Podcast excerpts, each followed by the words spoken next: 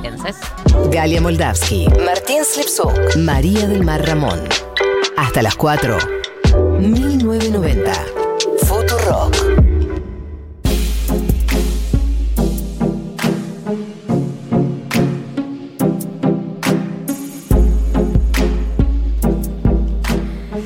y 26.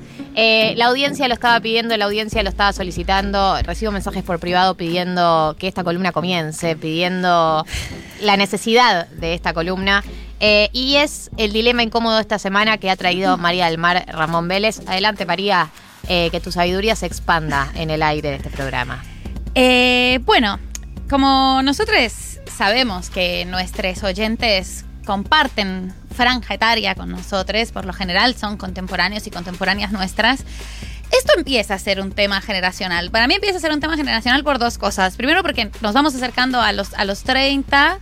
Eh, y además porque, bueno, también hoy en día, como dentro de todas las opciones de pareja y todas las opciones de futuro que hay, muchas y muchos hemos tomado la decisión de no tener hijos eh, y como que, y también de tener una vida sexoafectiva mucho más libre.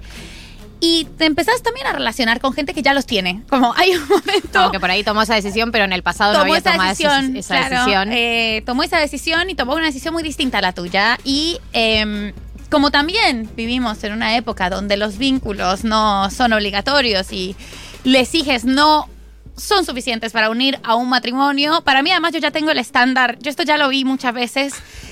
Tres años después de que tiene un hijo, o se separan o siguen muchos años más. O sea, pero algo pasa. se separaron cuando yo tenía tres años. Confirma la teoría.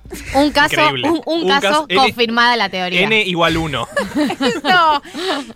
yo lo he visto pasar mucho más en parejas chiste, jóvenes. Un chiste de economía, pero vamos a reírnos. claro, yo me reí como. sí, claro, N igual 1. se llama ciencia, no economía, boludo. N es la cantidad de casos que tenés. Dale, no importa. Fue súper divertido. Deberías haber estudiado esto en sociología, boludo. ¿Cómo probaste? Sí, es estadística, pero bueno, me costó también. como me sacaste totalmente de mi zona de confort. Es igual uno y yo, he visto esto, yo he visto esto. Eh, bueno, no recursé metodología. La cosa es que, bueno, eh, Marto acá que confirma que sus padres se separaron cuando tenían tres años, eh, y eso como que antes los matrimonios se remaban mucho más por los pibes. Hoy en día es, la cosa no sirve, me parece que ya está, por suerte eso, por suerte funciona de esa manera. Entonces, quienes hemos decidido no tener hijos, eh, o por ahora no tener hijos, empezamos a encontrarnos con personas eh, que los tienen o que también son un poco mayores, como que ya en este momento no es, tengo 19 y está muy mal que me meta con un señor grande y es muy border la situación. Eh, con, un, con un cuarentón. Claro, y es supremamente border la situación, sino un cuarentón está a la vuelta de la esquina, amiga. Como totalmente. No, y también hay mucho, mucho treintañero que tuvo hijo joven. Mucho treintañero. Una pareja cuando eran chiques. Sí. Y, y fue como, como que nada, tuvieron ahí. Apostó, apostó apostó a la familia, apostó a la familia progre, feliz, eh, y, no, y no funcionó. La primera punta de esto, para quienes no tenemos hijos, eh, es que hay un conflicto primordial y es un asunto del tiempo, ¿no? ¿Por qué? Porque tener un hijo siempre parece un problema mucho más importante y más relevante que el tuyo. Y esto es complejo, eh, porque objetivamente pareciera que es así, ¿no? Como, bueno, no puedo porque veo a mis, a mis hijos, eh, o algo pasó con mi hija o mi hija, entonces me tengo que ir. Y eso es en parte cierto, o sea, es verdad que es una responsabilidad mayor a la que cualquiera de nosotros podría tener, pero si vos estás en ese vínculo, para mí hay que negociar bien eh, con, bueno, me parece bien que esto pase eh, y acepto y entiendo que es una responsabilidad mayor, pero no podés imponer tu agenda sobre la mía porque vos tenés un hija y yo no. ¿Qué es lo que suele pasar, no? Como, bueno, yo tengo el martes de 3 de la tarde a 6, entonces vos dejá lo que estás haciendo porque si no voy a estar con la niña, el niño o les niñes. No, hermano o hermana, negociemos un toque mejor y sobre todo prestarse a la negociación. Porque las personas con hijos, eh, no quiero generalizar, pero tienden a pensar que es verdad que es lo más importante que puede pasar y por supuesto que bancamos y apoyamos que sea lo más importante que puede pasar en tu vida, pero yo también tengo una vida, un trabajo, amigues y qué sé yo, me quiero rascar la concha tranquila mirando televisión. María. Y porque no estás como sacada. Dijo rascar. Dijo rascarse.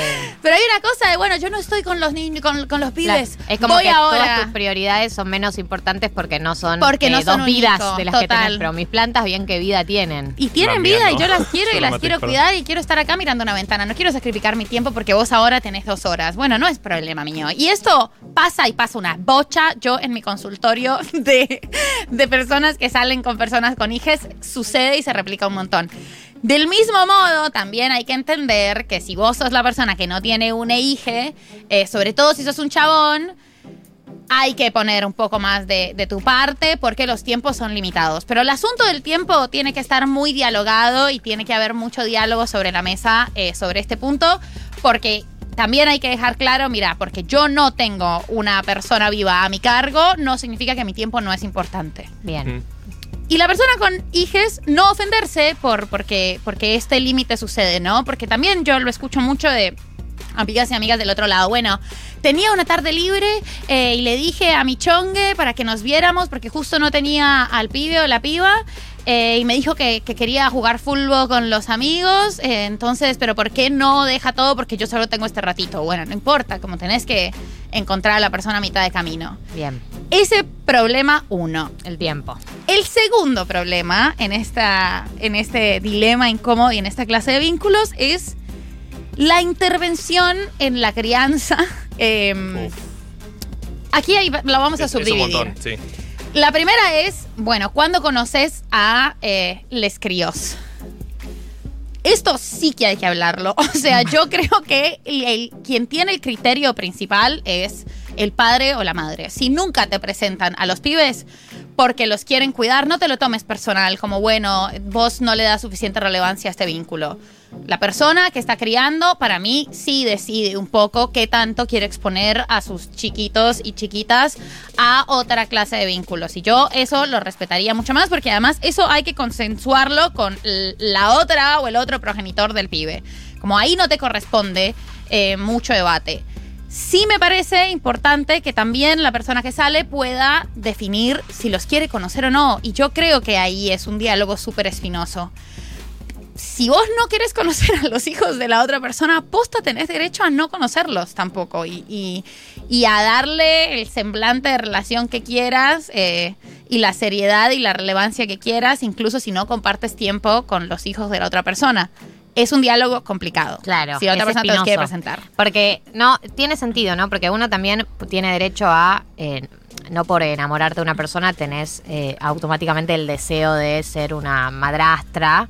Eh, y tiene sentido eso, pero a la vez, para una persona que tiene hijos, por ahí es muy importante que vos, eh, que sus hijos, que son parte de su combo, forme parte de como lo- con lo que viene con él o con ella o con ella. Eh, y entonces enti- entiendo las dos posturas. Siento que es un momento de la relación que donde, sí o sí, tenés eh, que charlarlo. Y donde, y donde define si la relación avanza Claro. o no. Y, este, y por ahí tiene sentido, por ahí esa persona está buscando a alguien con quien sí, los pibes puedan pasar tiempo y etcétera, y por ahí está buscando una pareja completamente independiente de la crianza y no, no, no, no le interesa mucho. Exacto. Para mí hay que eh, poder establecer los términos y condiciones de la relación al margen de les hijes, como no usar a les hijes como el garante de los términos y condiciones. No te presenté a mis hijos o conocí a tus hijes, entonces somos algo. Bueno, no, porque cada persona tiene sus propios criterios, sobre todo la crianza, que es algo súper complejo. Pero sí ver como cuáles son los límites, porque yo también entiendo que una persona que, que tiene hijes y una persona que no quiere mapaternar.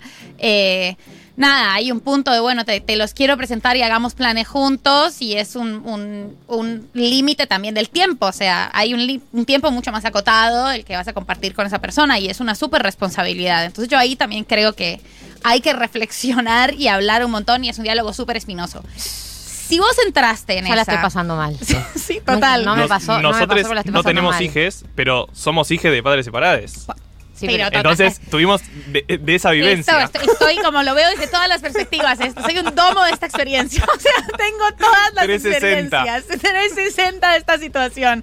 He sido elige, he sido, he sido todo Yo, acá. claro, yo pensaba, claro, mis padres se separaron cuando tenía 18, no tenía 3, o sea que son de los que siguieron mucho, Claro. digamos.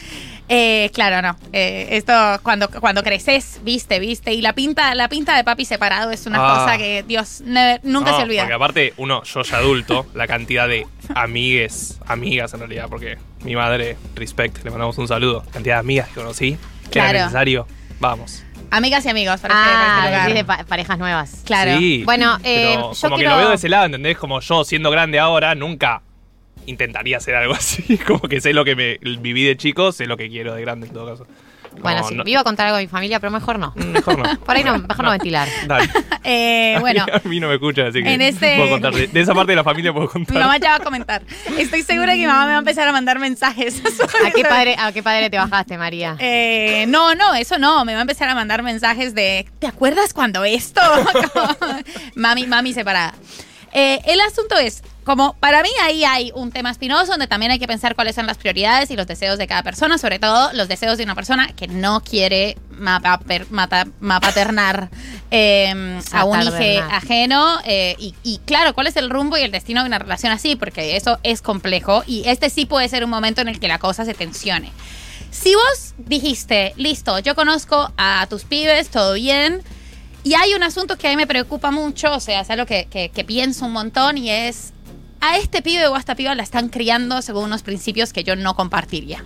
Como tenés una hija malcriade O me cae mal. o me cae mal. Eh, y es algo posta muy complejo eh, porque la gente es muy sensible con la crianza y hay un asunto que yo respeto un montón y es quienes no tenemos hijos. No estamos llamados a opinar sobre quienes los tienen. Tener un hijo es muy complicado y obviamente que visto desde afuera se- es, uno sabe cómo se haría, ¿no? Como, Claro. ¿Por qué no le dice que se coma todo el plato? Eh, a mí, a mí de chica me obligaban a comerme a mí todo de el chica me plato. obligaban, pero ¿sabéis qué? O sea, claro, una levantada de mano y es suficiente. claro, eso ya no se estila más, ya no se usa más el castigo físico. Eh, toda una generación de chirlos como hemos sido les, les noventers.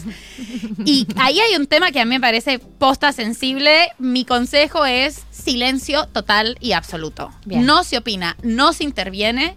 eh, a no ser que se te pida un consejo muy puntual y yo siempre diría, yo leí una psicóloga en un suplemento dominical que me encontré. Mira esta nota que que copada. mira esta nota que copada, como que hablenles profesionales. Eh, y esto también lo digo para, para hijes de personas que uno conoce, no solo de, de- de personas con las que uno sale, sino hijes de amigues que, bueno, que uno piensa como esto podría ir de otra forma. Siempre un consejo profesional que no sea personal y procurar intervenir en lo mínimo. Ahora, si les hijas son adolescentes, em, hay una tentación, y es claro, yo fui adolescente hace poco, ¿no? Como, ay, bueno, no sé, no seas tan duro, no seas tan no sé qué. No intervengas en absoluto. En ninguna edad. Cara de póker, ¿no?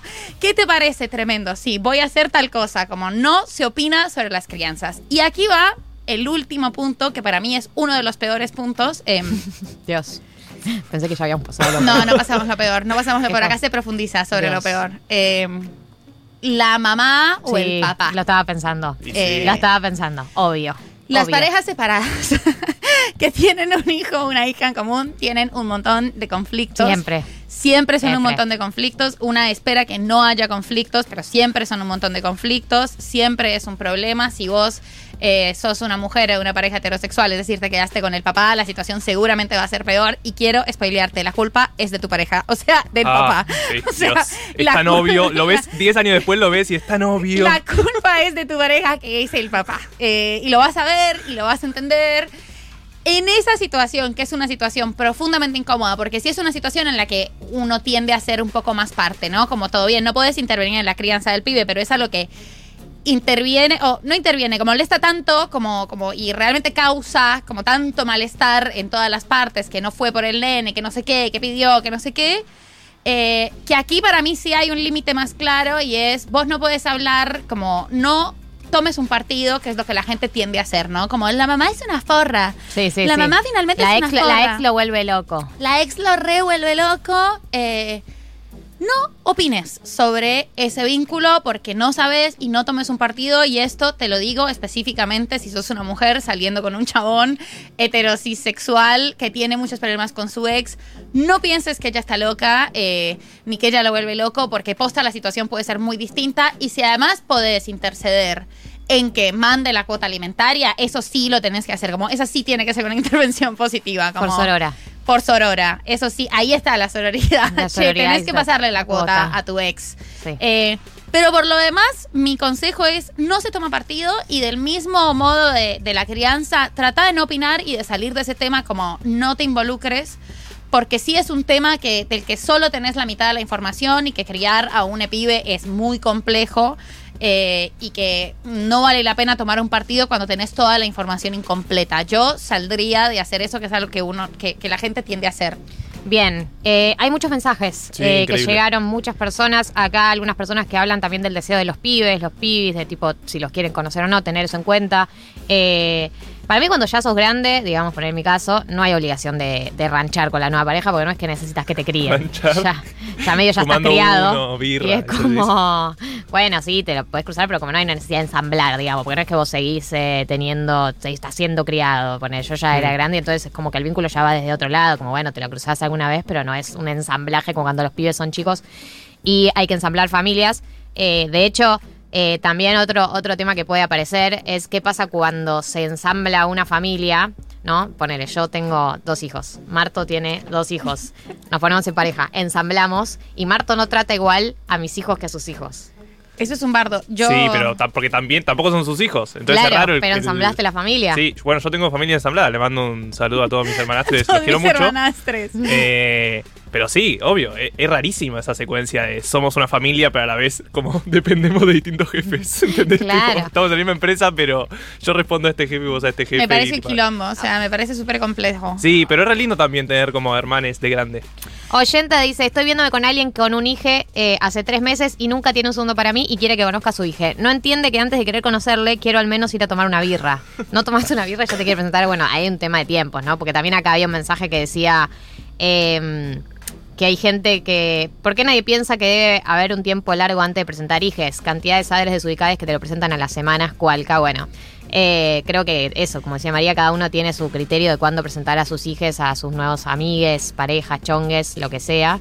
Eh, pero sin duda hay muchas personas eh, viviendo algo de esto porque la cantidad de mensajes que llegaron me sorprendió. A mí me, me impactó también esto, eh, yo este dilema incómodo decidí hacerlo porque salió cuando hicimos los dilemas incómodos abiertos y me pareció un dilema incómodo súper interesante, habiendo sido hija y habiendo salido con personas con hijos. por eso, soy un domo, entiendo, entiendo toda la situación y me pareció por eso como algo que, que se podía charlar porque evidentemente hay un montón de... de de preguntas al respecto. ¿Qué sé yo? Requiere un montón de comunicación y como, como todo es más complejo, pero sí, para mí, esos tres problemas como que, que son los principales y que también tienen que ver con el deseo de...